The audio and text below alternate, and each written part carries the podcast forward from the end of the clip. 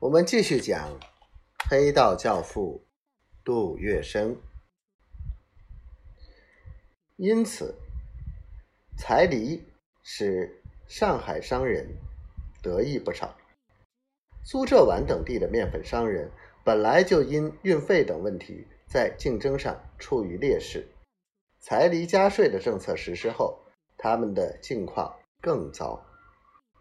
杜月笙看准这是笼络人心的好机会，亲自跑到苏浙皖三省的面粉同业工会去活动，敦促三省面粉业商人一同写了一个成文。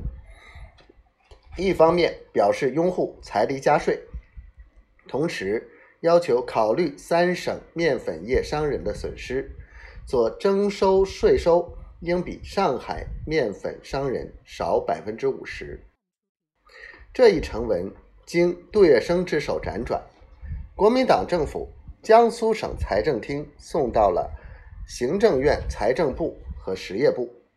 之后，杜月笙又四处活动，经宋子文、孔祥熙批准，江南面粉商人上交之税减少百分之四十，江北面粉商人上缴之税减收百分之五十。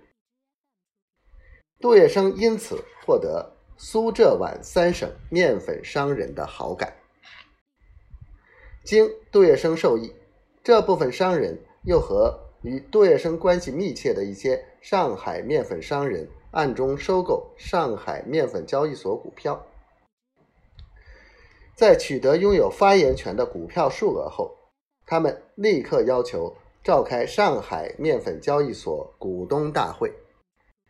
这时，担任上海面粉交易所常务理事的是荣宗敬，理事长是与他关系密切的王一婷。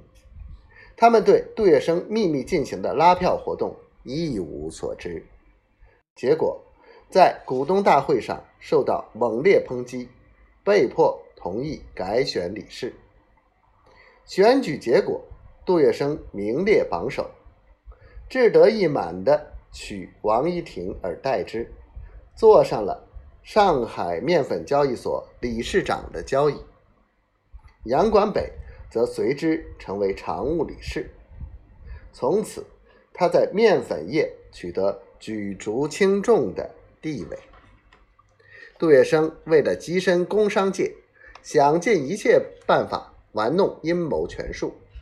他进入商界，总是以自己的利益为中心。在与对手竞争时，当一己之私受到根本性威胁时，损人利己就成了他的必然选择。